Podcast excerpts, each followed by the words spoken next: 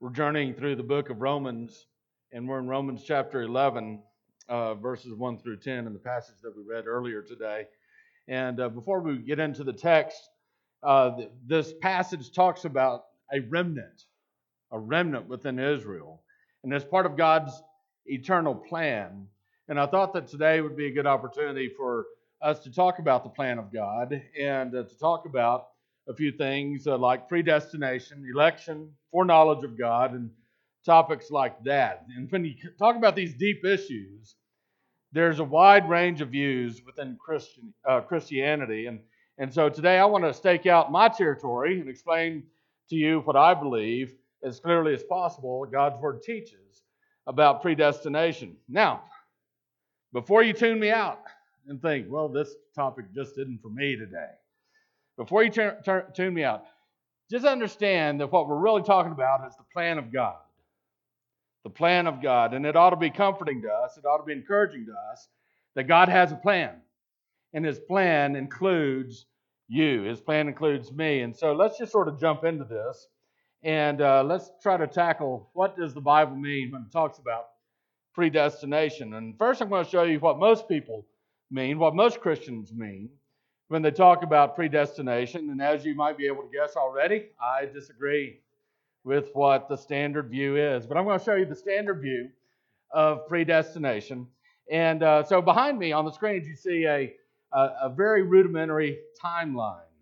And uh, so there, you've got a, a, point in time when God created the world, and then you have human history extending over until the end of human history. You can't get more basic than that. Okay, and then you might notice that there's a little space before God created the world. And this is uh, before the foundation of the world, when God made some decisions and God uh, did some things, you might say, before the foundation of the world. And so there's the basic timeline, and as you can probably uh, understand that. And, and so before uh, God created anything, He chose or He predestinated every person who would be saved. Now remember, this is the standard view. According to the standard view, God predestinated every single person who would be saved. Now, this means, logically, that God also had to predestinate every single event that would happen in human history. Now, there are some uh, very strong Calvinists who would argue this. And they say, no, no, no, that's misrepresenting our view because uh, God doesn't have to predestinate, plan out in advance, and foreordain every single event that happens in hu- human history. According to our view, He only has to predestinate the people that get saved. Well, let me show you why that's just not logically consistent. And uh, my half brother, Charles, from my mom's first marriage, is a believer. And so is my half sister from that same marriage, and so am I from a different marriage, the marriage of my mom and my dad. And so, if you believe in the standard view of predestination, where uh, where predestination and foreknowledge are two sides of the same coin, they're essentially the same thing then for God to predestinate all three of us for salvation, it logically means that God had to predestinate all of these events, and I'll list them. Number one, that my mom would go to Louisville High School where she would meet her first husband. God had to predestinate that. And that she would marry them, marry him. And that she would divorce him. God had to predestinate that as well. And that she would marry my dad, and that they would have me. If any of one, any one of those things did not happen, then either my half siblings or myself would not have been born, and you cannot be born again unless you were born. It Just can't happen. That's what born again means. It means a second time. And so, logically, if you believe in the standard view of predestination for God's foreknowledge and God's predestination are essentially the same thing, then God logically has to predestinate all events. And so, as human history progresses, we go down this timeline. Every single event, according to the standard view, every single event in human history occurs exactly as God had predestined it to before the foundation of the world. This includes acts of evil. And so, if you believe in the standard view, again, for God's foreknowledge and his predestination are essentially the same thing, then God predestined the fall of mankind as well as every other wicked act. He would have to in order to save exactly those people that he had chosen before the foundation of the world, according to the standard view. And so you get to the end of human history, and according to the standard view, and once we get to the end, and you were, if you were able to look back, you would see that every single event in history happened exactly the way that God predestined it to. There are no surprises. God mapped out a plan in minute detail, and He carried out His plan. Now, that's the standard view of predestination. And if you choose to believe this view, there are some ramifications. Number one, every event, good and evil, great and small, is predestined. Every single event is predestined. And we ought to be on the next slide now. Every event is predestined. Secondly, actual human freedom does not exist. According to the standard view, actual human freedom cannot exist. And I want you to think about it because if every last detail was planned out by God and in history, uh, before history even began, then whatever you do, whether good or evil, it has been foreordained to occur. There is no human freedom. There's an old joke where the Calvinist stubs his toe and he says, Well, thank God that's over. Because he knew that it had to have happened. And so now, now sometimes um, hyper Calvinists will they'll try to squeeze human freedom into this framework, and they'll say things like, "Oh no, no, no! You know, humans are free. It's just that human will always agrees with God's will." And, or they'll make uh, complex parsings of very simple concepts. They'll say they'll contrast things like, "Well, you see, you have God's perfect will and God's permissive will." And these don't always, uh, some things might occur that God permits, but he, he, it's not his perfect will. But that makes no sense at all if God has planned out every single detail in advance. Because if God predestinated every single detail in advance, then everything that happens is God's will. And if it happens, if something happens, by definition, it is the will of God if you hold to the standard view. And so, another ramification of the standard view is this that the fall had to be predestinated. We mentioned that. And finally, that God, therefore, predestinates all evil. Now, this last concept, and even the third one, is just pretty much flatly uh, unbiblical. The, the idea that God would predestinate all evil, and that, that sort of makes God the author of evil. And Scripture flatly says that He's not. And so again, Calvinists try to soften this idea. They say, say things like, well, evil is part of God's plan, but he doesn't ordain it. But if you believe in the standard view of predestination, statements like that are just incoherent. They're nonsense because the standard view, where God's uh, foreknowledge and God's predestination are essentially one and the same, that standard view absolutely concludes that God foreordains evil. You can't say that God planned evil to occur but didn't ordain it if every single event that happens is preordained. You just can't do that. And so at this point, if you're trying to parse words like that, you're just playing linguistic gymnastics and you're not being consistent with yourself. And so that's the standard view, and you might guess that I don't believe that. Um, here's my view and I need to give credit to Dr. Michael Heiser, who had some excellent work in this subject matter. Here's my view of predestination. When we talk about God predestinating things in Scripture, and I think when Scripture talks about God predestinating things, we first of all make a distinction between God's foreknowledge and his predestination. Okay? Now, what do we mean by that? Well, by foreknowledge in a very general sense. God's foreknowledge simply means that God foreknows every event before it could ever occur, even events that don't occur, even possible events that don't occur. For example, and we've used this example before, if I had a, a die, you know, like a pair of dice, and one of them is called a die. If I had a die, six sided die, uh, and I threw that die on the ground, you would know that it's going to be one of six options. If it's a six sided die, the numbers one, two, three, four, five, or six are going to come up. If I flipped a coin, you would know it's heads or tails. There's really not a third option unless you're hoping it somehow lands against a wall and doesn't fall flat. Okay, so uh, it's heads or tails. You know with the die options that will not occur, five options that will not occur because you know all six options that could.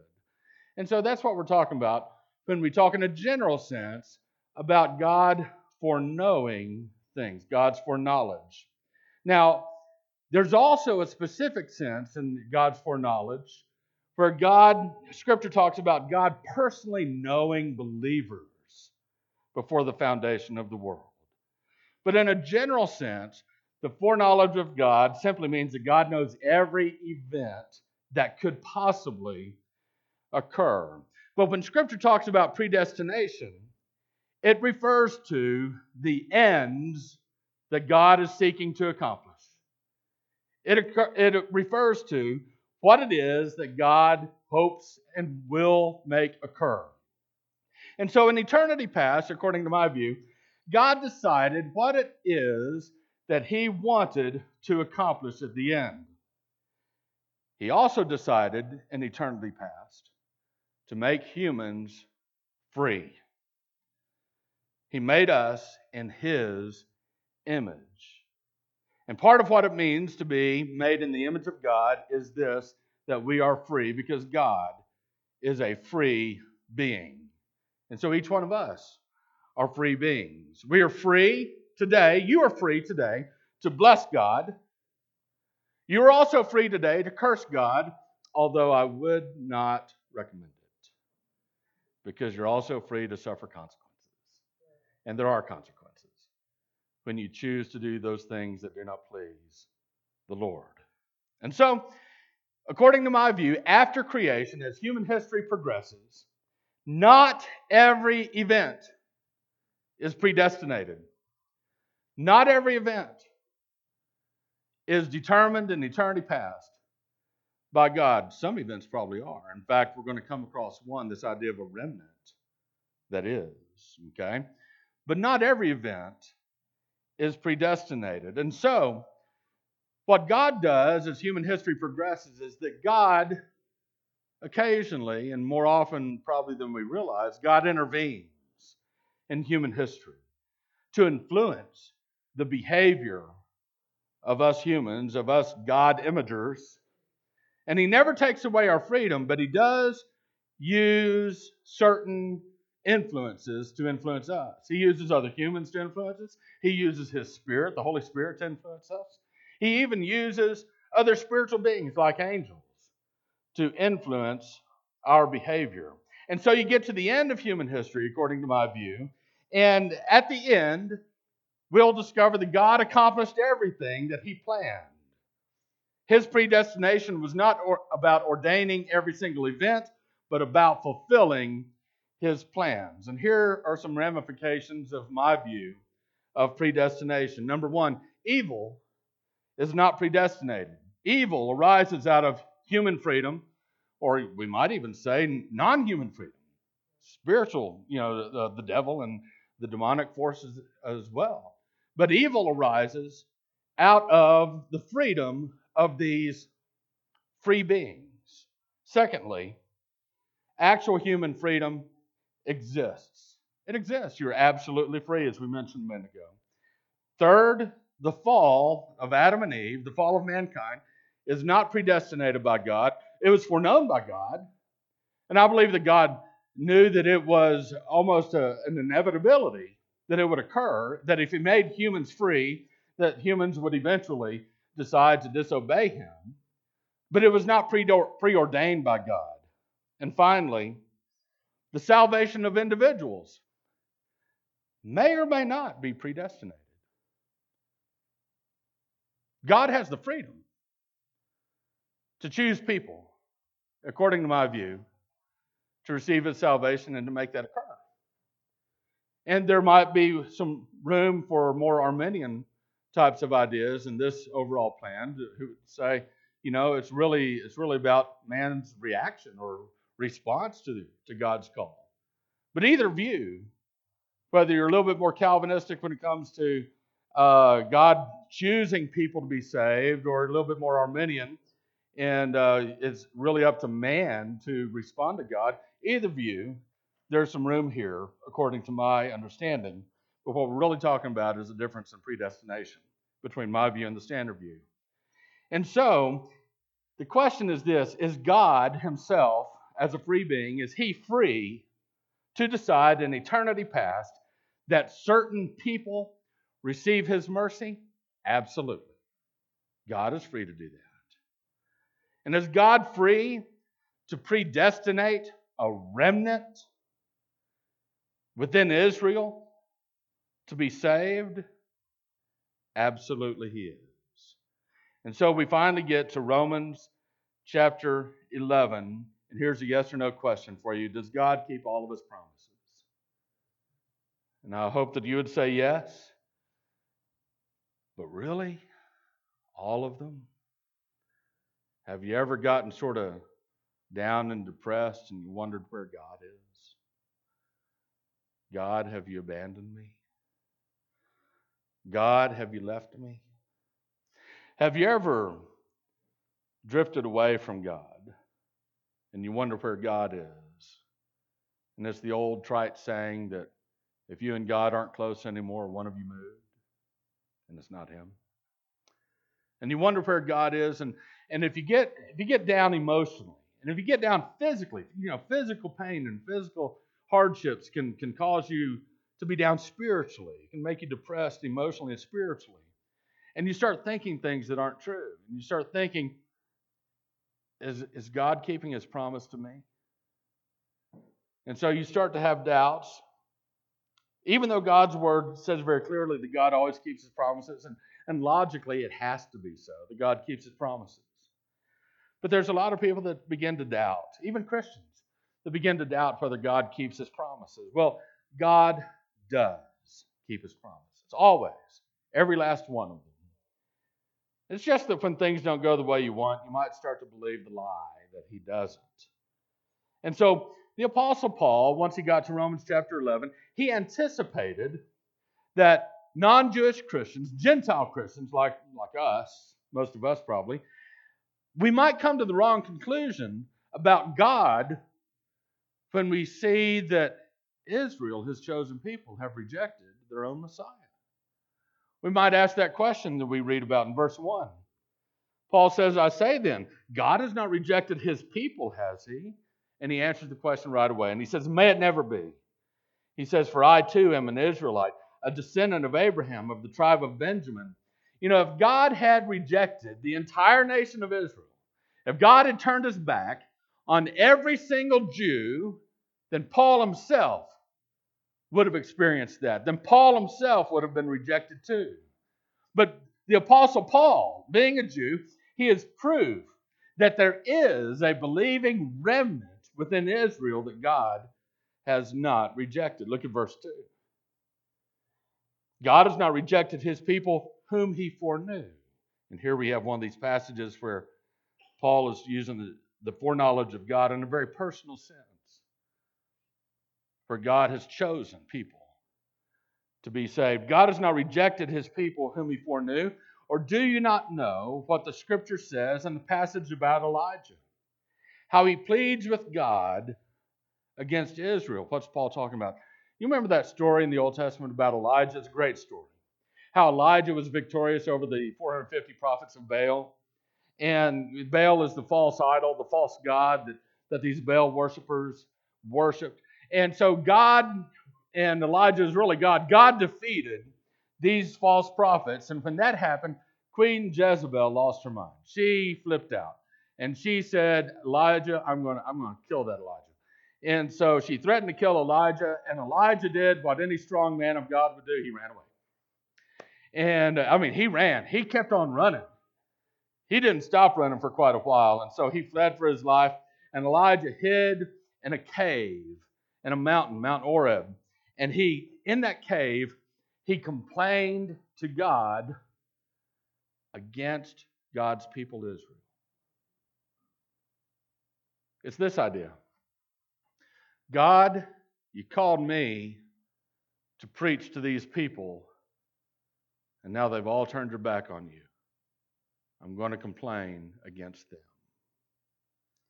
Elijah felt that way, and he felt like he was all alone. Look at Elijah's prayer in verse 3. He said, Lord, they, your people, they have killed your prophets. They have torn down your altars. I alone am left, and they are seeking my life. You see, Elijah had thought that all of Israel re- rejected God and rejected God's ways, but Elijah didn't have the full picture. You know, when you get scared, when you start to have a pity party, like Elijah was probably having, you don't see things correctly. And when you don't have all the information, you certainly don't see things correctly. And Elijah didn't have all the information. Elijah had been sulking in a cave 40 days and nights journey away from danger. And it took a direct reply from God Himself for him to learn that he wasn't the only one who remained faithful. Verse 4. This is what God said. It says, But what is the divine response to him? God said, I have kept for myself 7,000 men who have not bowed the knee to Baal. Elijah wasn't the last prophet in the land. God had reserved a significant remnant of faithful, believing Israel. And they refused to worship the false god Baal. Paul's point is that's the way it always is. God always preserves a remnant who refuse to turn away from Him, who refuse to turn away from the Lord. You know, even today, in a completely different situation, we, being the church, are God's people. There are many churches, there are many pastors, there are many Christians that have decided to follow after this false God and that false God. And slowly and surely, they come across passages in God's Word that they don't like, and so they just ignore them. They might as well remove them because they're certainly not going to believe them, certainly not going to teach them. And heaven forbid they abide by them. They have become unfaithful. But God is looking for his remnant, even today, who say, God, I, I believe in your word. I believe in you. And I will follow you. There's always a remnant. Question is whether we're going to be part of that remnant. Verse 5, Paul continues. He says, In the same way, then, there's also come to be at the present time a remnant according to God's gracious choice. Paul's talking about believing Israel. He's talking about those Jews who had received the Lord Jesus as their Messiah. Messianic Jews are the remnant of Israel within ethnic Israel. They're the faithful remnant within the larger body. And they didn't become the remnant by obtaining God's righteousness through good works. They didn't become the remnant by obtaining God's favor by obeying the Ten Commandments. They became the remnant because they responded in faith. They responded by believing to God's call on their lives. And so I want you to understand that the remnant in God's plan is not just some random group of people who by happenstance believe in God. The remnant of Israel is Israel. And it is the remnant that God made all of those promises to, all the way back to Abraham in Genesis chapter 12. The remnant is the chosen people. They are the remnant, scripture says in this verse, according to God's gracious choice. God is free to choose, and God has chosen a remnant. Verse 6. But if this choice, if it is by grace, it is no longer on the basis of works, otherwise, grace is no longer grace. I want you to think about it. If God preserved a remnant within Israel based on their behavior, then his grace wouldn't have anything to do with it. It'd simply be their behavior. Grace would no longer be grace. Grace, by definition, means that there is nothing humans can do to achieve a certain standing, a right standing with God. Every Jewish person, every Jewish person who takes his heritage seriously, every single one of them want to obtain God's righteousness. The problem is some tried to obtain it by good works. Some tried to obtain it by obeying the Ten Commandments and the other various laws in the first five books of the Bible. Verse 7, Paul writes, What then? What Israel is seeking, it has not obtained, but those who were chosen, they obtained it, and the rest were hardened. Only those that were chosen by God, only the remnant actually obtained God's righteousness, and they obtained it by believing in the Lord. The rest of ethnic Israel, unbelieving Israel, they were hardened. You know, when you reject God's ways, your heart becomes a little bit more hard spiritually. You become a little bit more insensitive to God's word. When you say no to God, your heart becomes deaf to the promptings of His Holy Spirit. It is so dangerous to come to church Sunday after Sunday after Sunday when the Holy Spirit speaks to you to respond to Him. And Sunday after Sunday, you say no, no, no. And the Holy Spirit, who once was loud in your spiritual ears, you can hardly hear anymore. He's still speaking, but you've grown deaf if you continue to say no. It's dangerous to continue to say no to God because it hardens your heart. Unbelieving Israel rejected God's word, rejected the prophets, and finally God sent his own son. And unbelieving Israel rejected his son. As a result, their hearts were hardened towards God. Verses 8 through 10, we read, just as it is written, God gave them a spirit of stupor, eyes to see not, and ears to hear not, down to this very day. And David says, Let their table become a snare and a trap, and a stumbling block and a retribution to them. Let their eyes be darkened to see not, and bend their backs forever. Listen, if you disregard God long enough, there will come a time when you reach a state of stupor toward Him. You'll reach a state of a settled disposition to reject God.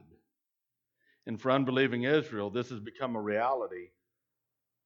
Paul said to the present day, and I would echo that even to this day. I'll give you an example of how this hardening of hearts manifests itself.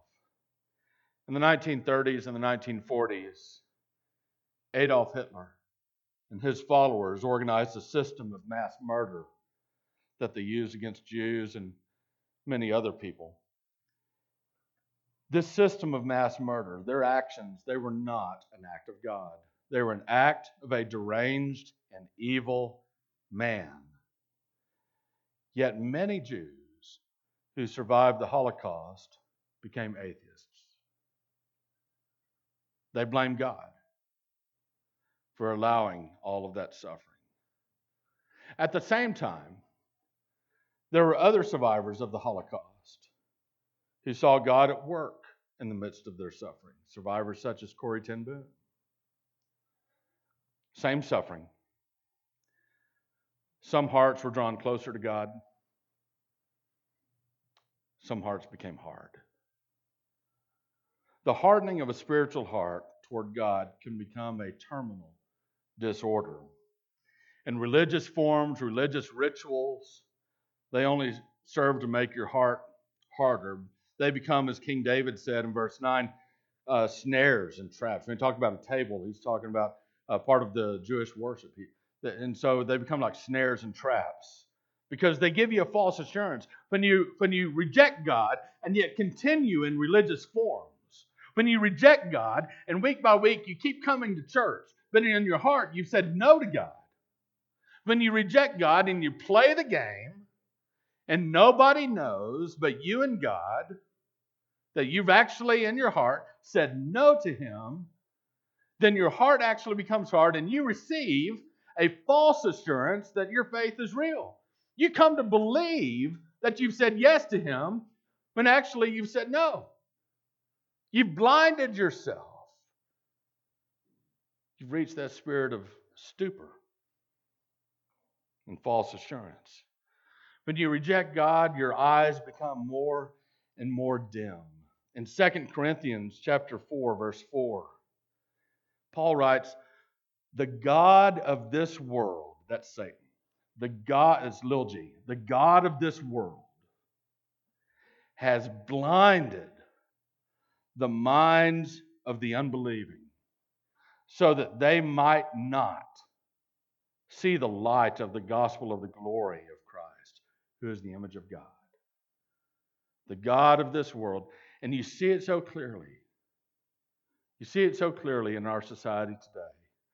So many people blinded to the very truth of Christ, blinded to the truth of God, blinded to the very idea that God is good, that God loves them. They're blinded to that. And they hate God. They hate everything about God. They hate God's people. They're blinded to the fact that God loved them so much, He became one of them and died on a cross for them. They're blinded to that. You know, right now, God may be speaking to you. The Spirit of God may be speaking to you in a very still, small voice. And He says, Come to me. Let us reason together. Come. The danger of turning away and saying no to God is that you don't know if you'll be able to hear His voice tomorrow. You know, if in your mind you're saying, well, not today, not this Sunday, maybe next Sunday, maybe later, maybe when I'm old, maybe when I'm on my deathbed, I'll get right with God. But not now. I'm having too much fun. I don't want to change my ways. I don't want to be embarrassed. I don't want to be some type of religious nut. So, God, not today. Not now. Tomorrow's not guaranteed. Jesus told the story of a man who was very wealthy. Become so wealthy, he didn't have barns big enough to hold all of his harvest. He said, I know what I'm going to do. I'm going to tear down my barns and I'm going to build bigger barns. And God said to him, You fool. Don't you know this night your soul is required of you? The man had never made peace with God, but he thought he had all the time in the world. He didn't. And neither do you. We only have the time that God has given us. Scripture says, Today is the day of salvation. One of the tragedies of Adam and Eve choosing to say no to God and choosing to rebel against Him by eating of the knowledge, eating of the tree of the knowledge of uh, good and evil. One of the tragedies is that all of us have inherited death. We've all inherited death. Even infants die. Even children die. Old people, We've all inherited death. We don't know when it's coming, but it's coming. You need to be ready. Today is the day of salvation. Is God speaking to you today? Can you even hear him? If you can, respond and say yes. Saying yes to God is the best decision you'll ever, ever make. Got a whole room full of people who would agree with that. And every single person here who would agree with that. You've gone through hard times, you've gone through suffering, you've gone through difficulties. It doesn't mean your life will never be challenging, but it means God's with you the whole way. And the Spirit of God will bring you home when your time on earth is over. Respond to God today.